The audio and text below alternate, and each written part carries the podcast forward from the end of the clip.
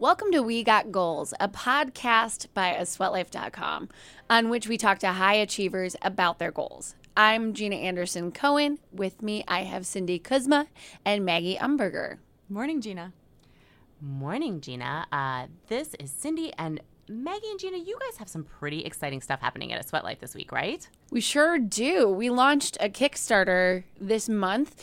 Our goal is to raise $20,000 with the help of anyone who's ever benefited from anything that aSweatLife does, from the podcast to the ambassadorship to the events to the content. We're relying on people who like us the way that we like them to help fund a growth project. So we're working on expanding our ambassadorship, which helps incredible women here in Chicago right now set and achieve big goals and support each other along the way. And we've seen such magic happen, right, Maggie? So much. I mean, the past year of getting to know all of our ambassadors really well and get to see them actually accomplish goals. Um, we've did a little bit of a survey to ask people what have you actually accomplished and would like to share with us and we were really overwhelmed with how many people said like i finished this degree i've been accepted into this program i have written a book. I have you know bought a condo. None of them necessarily like fitness goals although those are always peppered in with the things that we do but life goals and the way that people attack their goals in the gym are the way that they're attacking them in the rest of their lives and other aspects of their lives. And it's been really fun to watch that happen and to kind of get to support everyone along the way. And so, if you want to support that growing network, check the link in the show notes and on asweatlife.com. Awesome. But on the same note, Kathrine Switzer is a big achiever who sets big goals outside of the gym and inside it. Wouldn't you say, Cindy? I would say that is absolutely the case. She is one of the pioneers of the women's running revolution, and I was so thrilled to get to speak with her. She was the first woman to officially run the Boston Marathon, and that's a race I've run a few times myself. So, what an honor to speak with her and how insightful and open and honest she was about her experiences. So, when I listened to, to your interview, Kathrine's passion for running made me want to sign up for a marathon. And I've never thought that I would want to run any kind of distance before. But the, the way she talks about her fuel for life and everything she goes after and how she has used running to help her tackle her goals outside of running. It sounds infectious to me. And she talks about that being like her secret weapon. Can you talk a little bit about uh, that experience for her? Yeah, I mean, her dad encouraged her to start running a mile every day when she was 12. And if you think about someone encouraging you to do something like that, that you didn't think you could do when you were 12, and then you did it every day and you kind of gained this physical confidence in yourself and you navigated your preteen and your teenage years and you just really had this feeling that hey i can do this thing that i never thought i could do and that no one else thought i could do it really would just give you that power to think that you could do anything. And that's what it did for her. And she believes that running can be that secret weapon for so many people. And it's a gospel that she preaches. You'll hear her talk about, especially in these sort of divided times, how running can really bring people together in addition to bringing confidence to each individual. But we heard her speak. Jeana and I went to hear her speak at a lunch for the Midtown Educational Foundation later the same day that I interviewed her. And she also talked about the fact that everyone has a secret weapon. It might not be running for you. It might be running for you, Maggie. You might have to try it. We'll uh, but uh, but whatever it is, there is something that you didn't think you could do, and someone gives you the opportunity to do it, and you do it, and you take that with you. And it's just a matter of aligning the opportunity with setting that goal and accomplishing it and thinking about that carrying over to the rest of your life. And what's incredible about seeing her speak is how energized she is still to this day about the cause of women running and about how women who run can change the world. When she started this, when she took up the Boston Marathon, she was in her 20s, and today she's in her 70s. Can you talk to me a little bit about how she's staying energized or why she's staying energized? Yeah, running she says gives her energy. You know people who who don't run sometimes think running makes you tired but once you sort of tap into that secret weapon of it it really does give you energy and fuels you.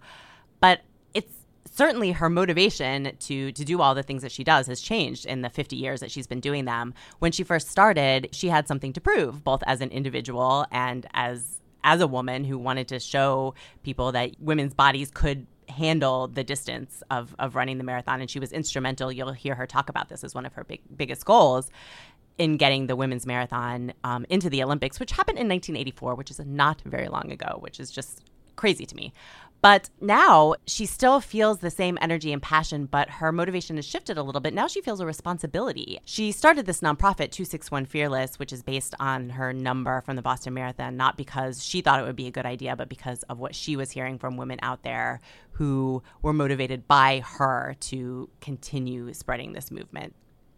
261 fearless. It gives me chills to hear her talk about it in the in the episode and i'm sure all of our listeners will also feel that same way. So here is cindy with kathrine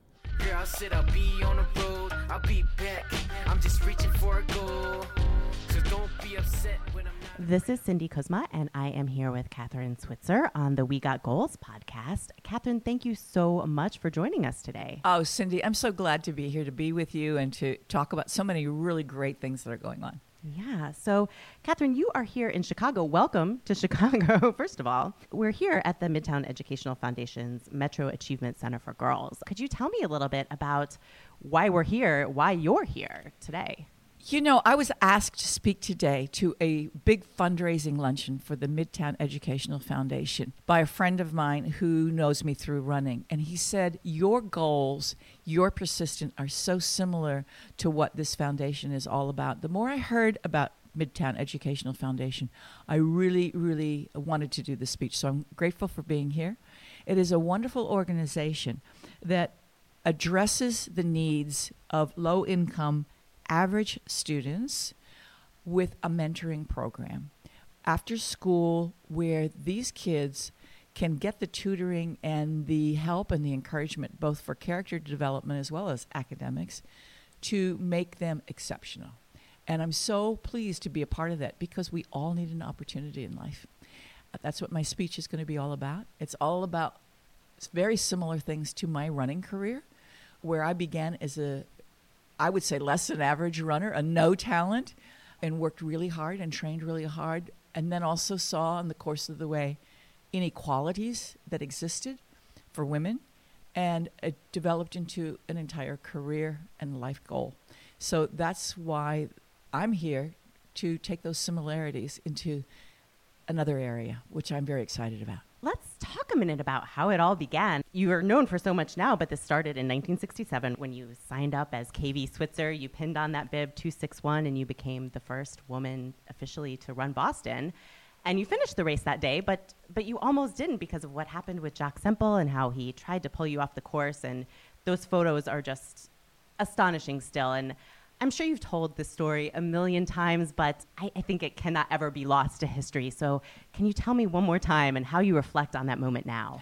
Yes. First of all, Cindy, it didn't start with pinning on a bib for the 1967 Boston Marathon. It started when I was 12 years old. Mm-hmm. It started with a dad who encouraged me to run a mile a day. And so I grew up running a mile a day, playing on the field hockey team in my high school. I was lucky to have a field hockey team. And I had an incredible sense of empowerment from running this mile a day. I mean, every day I felt like I had, you know, a secret weapon, a magic that nobody could take away from me. Um, and what a way for a little 12 year old to grow up and go through all the crazy behaviors of, of high school. It was just amazing to have that under my belt. So by the time I was 19 and training for the Boston Marathon, I, I felt like I could do anything that's also why I'm here in Chicago, as you know, to talk to the Midtown Educational Foundation people and their donors and to let them know that every kid out there just needs some kind of encouragement. If my dad hadn't started me with that mile a day, probably I would have discovered running much later. And I just hate to think if I hadn't just picked up that one thing that he said, run a mile a day, my life would have been so completely changed. Mm-hmm. Anyway, so here we are. Now I'm a student at Syracuse University. I'm working with the volunteer coach. He's not even a, the real coach at the university, who is an ex marathoner, who was really ancient. You know, he was 50 years old. And to me, I was 19. He took me under his wing, and we were just jogged together every day. And the, you know, one mile became three miles, became 10 miles, became 15. And then I told him I really wanted to run the Boston Marathon, and he didn't believe a woman could do it anywhere at any time. And I, you know, said, "Hey, come on! There's been about six or seven women who've run marathons, you know, with no fanfare." And there was a woman at Boston, Roberta Gibb, who jumped out of the bushes the year before, and she ran. Well, he exploded in rage. And he said, No dame ever ran no marathon. He just couldn't believe a woman could do it, even though he was so so caring about me and believing in me. And so he, he challenged me and said if, if I showed him in practice that I could run it, he'd be the first person to take me, mm-hmm. which again, what an opportunity. My goal was always to show him, his name is Arnie Briggs, mm-hmm. that I could do the distance. And so in practice, one day we ran 31 miles. I told him, we're going to keep going another five miles. And he fainted at the end of the workout. Then he was utterly convinced, an absolute evangelist, and really helped me sign up for the race, insisted that I follow the rules to the letter. I was a card carrying member of the Amateur Athletic Union. You have to sign up for a race, you have to pay your entry fee, you have to get your medical certificate, you have to get your travel permits. It was a real nightmare of, of organization, right? And I kept saying, well, well there, you know, no other woman has done that. And he said, well, that's they should have. These are the rules, and there's nothing in the rule book, and there's nothing on the entry form about gender. Mm-hmm. And I said, oh, we're pushing a point. And he said, it's not on the entry form. Mm-hmm. So I signed my name. Of course, I signed my name, KV Switzer. Which was another amazing coincidence. I signed my name that way because I wanted to be a journalist, and I thought, uh, and also I wanted to be J.D. Salinger. if you want to know the truth, it's embarrassing to say, but my also because my dad had misspelled my name on my birth certificate, so it was always misspelled, and I got tired of it, and I started signing my name K.V. Switzer. Anyway, it changed history because officials thought it was from a man. So the whole incident at Boston was really about wearing a bib number. Roberta Gibb was also in that race, and she was not bothered. The official was furious because I was wearing a bib number, and he thought I had pulled a fast one over on him. And he attacked me in the race and tried to pull that bib number off. I mean, he was out of control. I mean, I'd never seen anybody so angry. And it was out of the blue, so it kind of caught me completely off guard. Um, it was I didn't panic, but I certainly tried to get away from him. And my coach was screaming, "Leave her alone. She's okay. I've trained her." And my boyfriend decked him. Mm.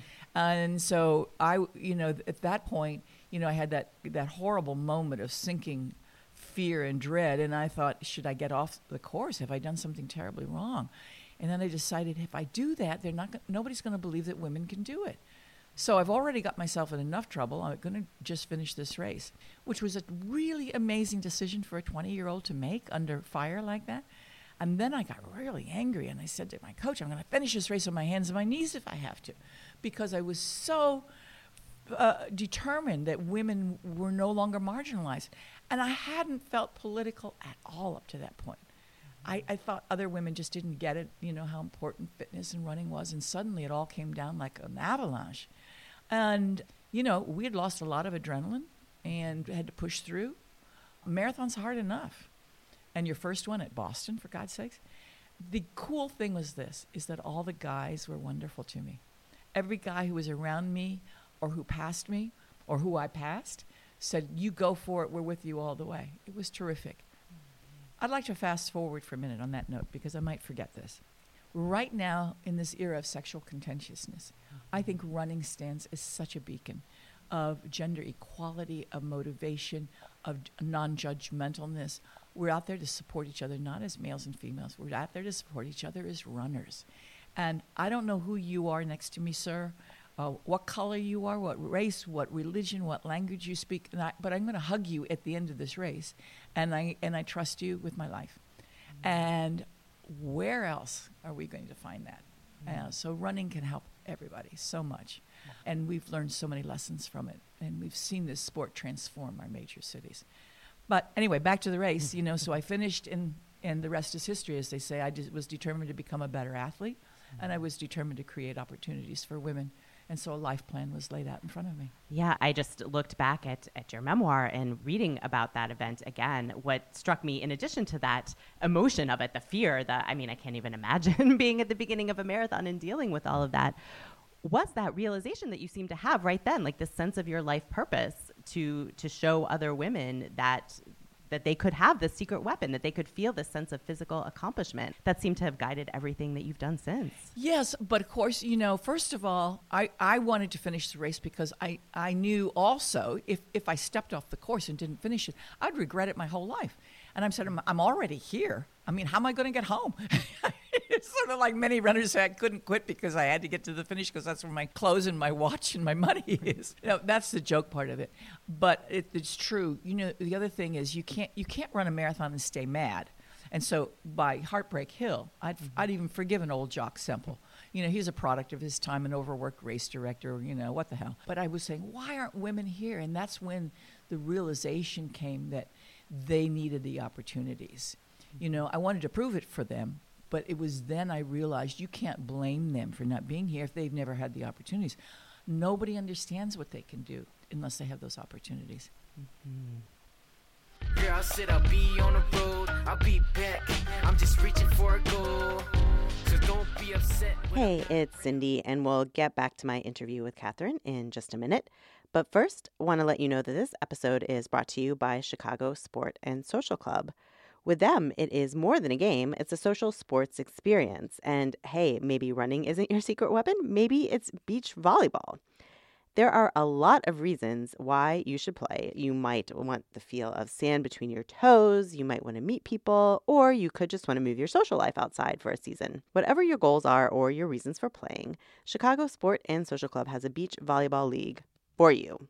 You can do like Kathrine does and create a team of all women. You can grab a group of co-eds or you can sign up as an individual and get set up with a team. However, you go about it, if bump, set, and spike are the words that punctuate your summer, you will want to register around the league built for you. To do it, go to www.chicagosocial.com and use code GOALS.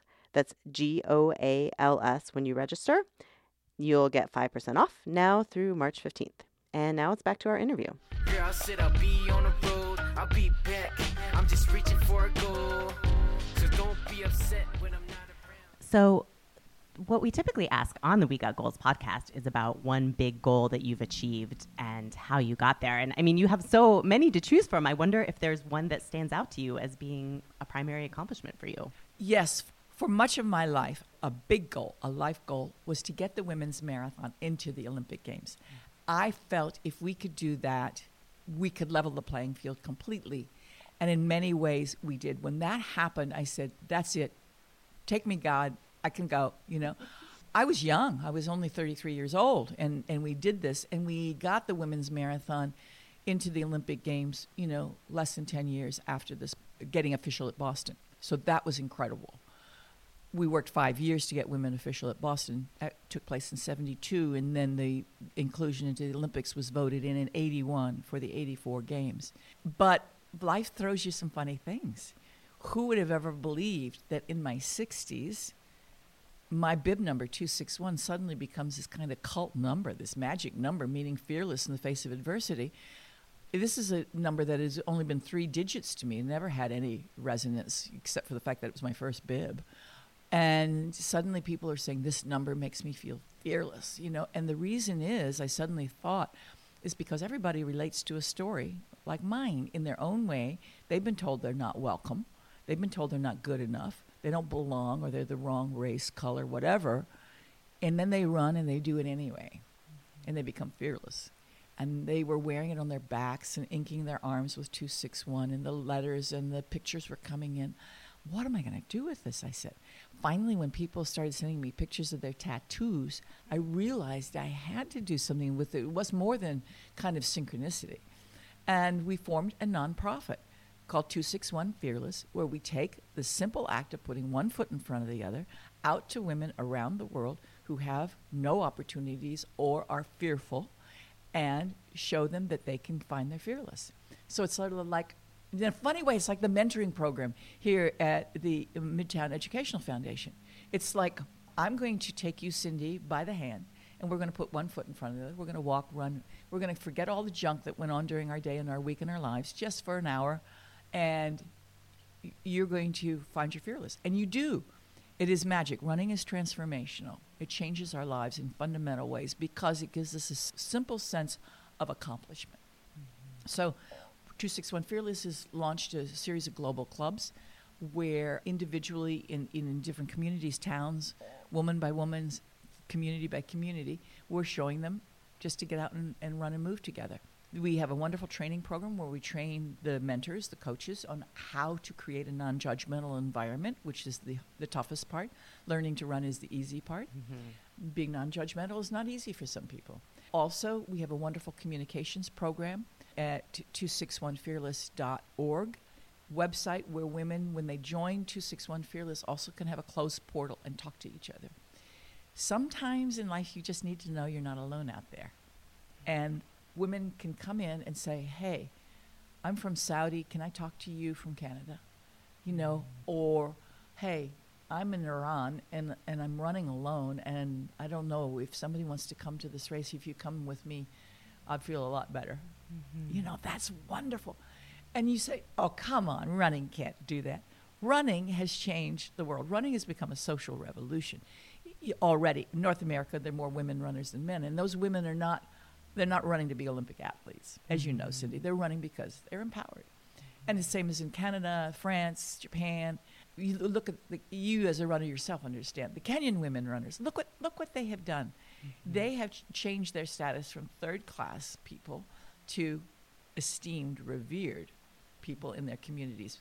The women who have been lucky enough to get out with and run and come back with prize money are building schools and inoculating kids. That changes the social fabric. So, you know, you change women, you change the world. And I uh, sincerely believe the 261 Fearless is going to do that. It's amazing. it's incredible to hear about the genesis of that basically coming from the community and and you being in that prime position to to see that and and realize all of these big goals It's scary, though. Yeah It I got to tell you, it's really scary. You know, when we started forming this nonprofit, I was 68 years old, and I sat down with my team and I said, I don't want to do it. I don't want to do it. I'm too old to mm. start another revolution. They said, No, no, no, we can do it. We can do it. And I have a wonderful team of women who are like between 40 and 52, who are the core people. They're at the top of their game. They want a legacy. They're going to make it happen. They're full of passion. And when I crossed the finish line, I think we're going to talk about this. You know, I ran the Boston Marathon again for my 50th anniversary. And when I crossed that finish line, what I felt like I had done is pass the torch to the next 50 years. It was a great feeling because I kept saying, "You guys, I'm not going to be around in the next 50 years. You got to understand." Mm. And it's hard for me because I didn't even realize I was 70. You know, I kept saying, "I'm not 70. I'm 25." Mm-hmm. and there were with me 125 women who ran in Boston and raised substantial money for the launch of 261 Fearless, the global launch essentially, mm-hmm. who are full of passion. And I said, you know what? It's in good hands. it's amazing to think about the arc of your story from a woman almost not a lone woman but a lone woman with a personal goal that was always bigger than you but still you know to kind of being a part of a committed group of pioneers who worked to, to make things like the Olympic marathon happen to now being basically like the leader of a movement. And so it's fascinating to hear that motivation for you of that idea of passing the, the torch because I do wonder how your drive and motivation changes through the years. And I also wonder if you still feel like you have something to prove. Yeah, I. It's not that I have something to prove because I know running works. Okay, mm-hmm. you know, I you know I just say it works. It works all the time. What I have, unfortunately, I guess, is this huge sense of responsibility. If mm-hmm. you have the vision to see an, an inequality, and you walk by it and you don't pick it up and, and do something, then I think you're doomed. Mm-hmm. and we have to do that. And that's why I kept saying to the team, I don't want to do this. I would don't. I mean, I'm too too old for another revolution.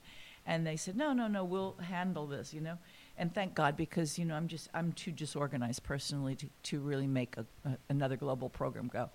But they are wonderful, and I have the voice and the vision and can see the direction. So, as long as I'm able, I you know will continue to do this. But yeah, the I do have that sense of responsibility, and sometimes you know you go to bed at night and you think, "Wow, do I have the energy to carry on?" And so far, so good. you know what's great though is running gives it back to you. Mm-hmm. You know, I've been running pretty hard lately, and that running and pe- people said, "Don't you get tired from the running?" I said, "No, the running actually refreshes me Mm-hmm. because the running relieves the stress and gives the, the creative process." Mm-hmm. I know that to be true. That is for sure.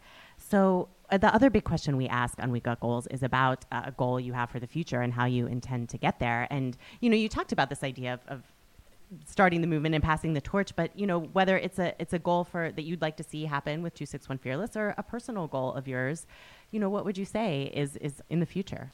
You know, the darndest thing about having a goal is once you achieve it, you get, wow, I did that. And then you look around and you, like any athlete, let's say you finally break three hours in a marathon, as an example. You say, mm-hmm. wow.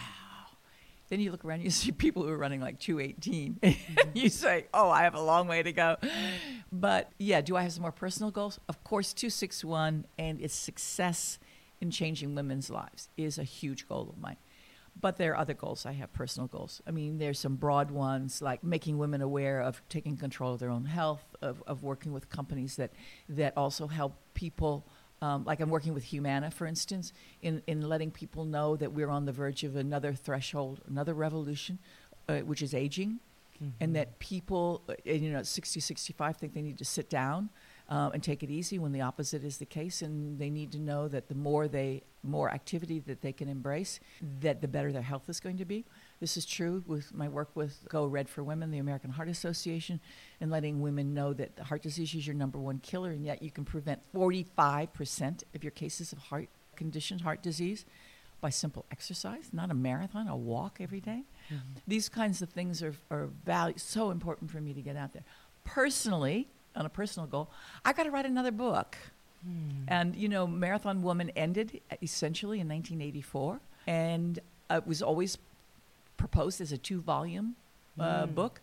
The publisher said even Bill Clinton can do it in one. So I had to shelve that and ended at 84, thinking maybe that that was the culmination of my career, but it wasn't. So now we have a whole other book about the evolution and the revolution of these women and health. And then the next goal, I would think personally, is frankly, I'm fascinated with being older and running. Running the Boston Marathon 50 years after I first did my first one, and, and which made me the first woman in history to run a marathon 50 years after she ran her first one, which is not testimony to my greatness, trust me. it's testimony to how few women ran 50 years mm-hmm. ago. It's going to be commonplace mm. soon. And there are plenty of women who are 70, 80, even 90 years old who are running marathons, which is wonderful to see. So I've enjoyed running Boston. And in a, in a moment of hypoxia and delusion, I said, I'm in great shape. I'll run New York. I ran New York again last year, mm-hmm. 43 years after I won it. And people, hundreds coming by and just slapping you on the back saying, way to go. Now I, am running London on April 22nd. I'm not in nearly as good a shape, but that's okay. Run, London's just for fun. But I helped create that race in many ways, and I've always wanted to run it. And mm-hmm. I'll run Berlin again. I've run it before, but I'll run Berlin again in September. And then maybe I'll do something, you know, you know, like cliche, like run the Big Six. And I, I'll put this out there, but I don't want my husband to hear it, which is I've always wanted to run Comrades. I've heard about that race and applied f- to, for a sponsor to help me with it in 1966. Even when I was training for Boston, I heard about Comrades and I said, I know I can do that. And so I went to a sponsor and asked if they would send me. And of course, they thought I was smoking poppy. and so it's gone by the wayside all these years and it's kind of rankled me. It's kind of been in the back of my mind. I'd like to try that. Wow. And for those of our listeners who don't know, Comrades is a very famous ultra marathon in South Africa that's uh, some years uphill, some years downhill. Right?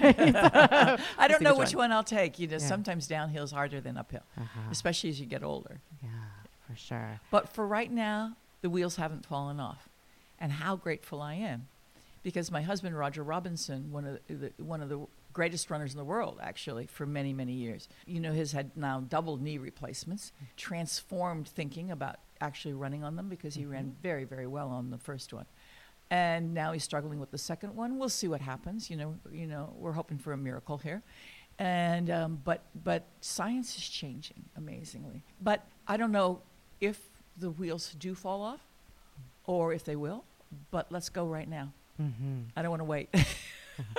Well, we will be watching you every step. I know. So tell me, you mentioned where the website for 261 Fearless. How else can people follow you and keep tabs on the important work that you're doing? Well, I mean, I, I have somebody do Facebook for me and Twitter and stuff because, you know, I'm so technophobic and idiotic with that stuff, you know, and I don't have time. I mean, I get hundreds of emails a day. So, so I have somebody do that. And so it's not huge, but, you know, I'm on Facebook.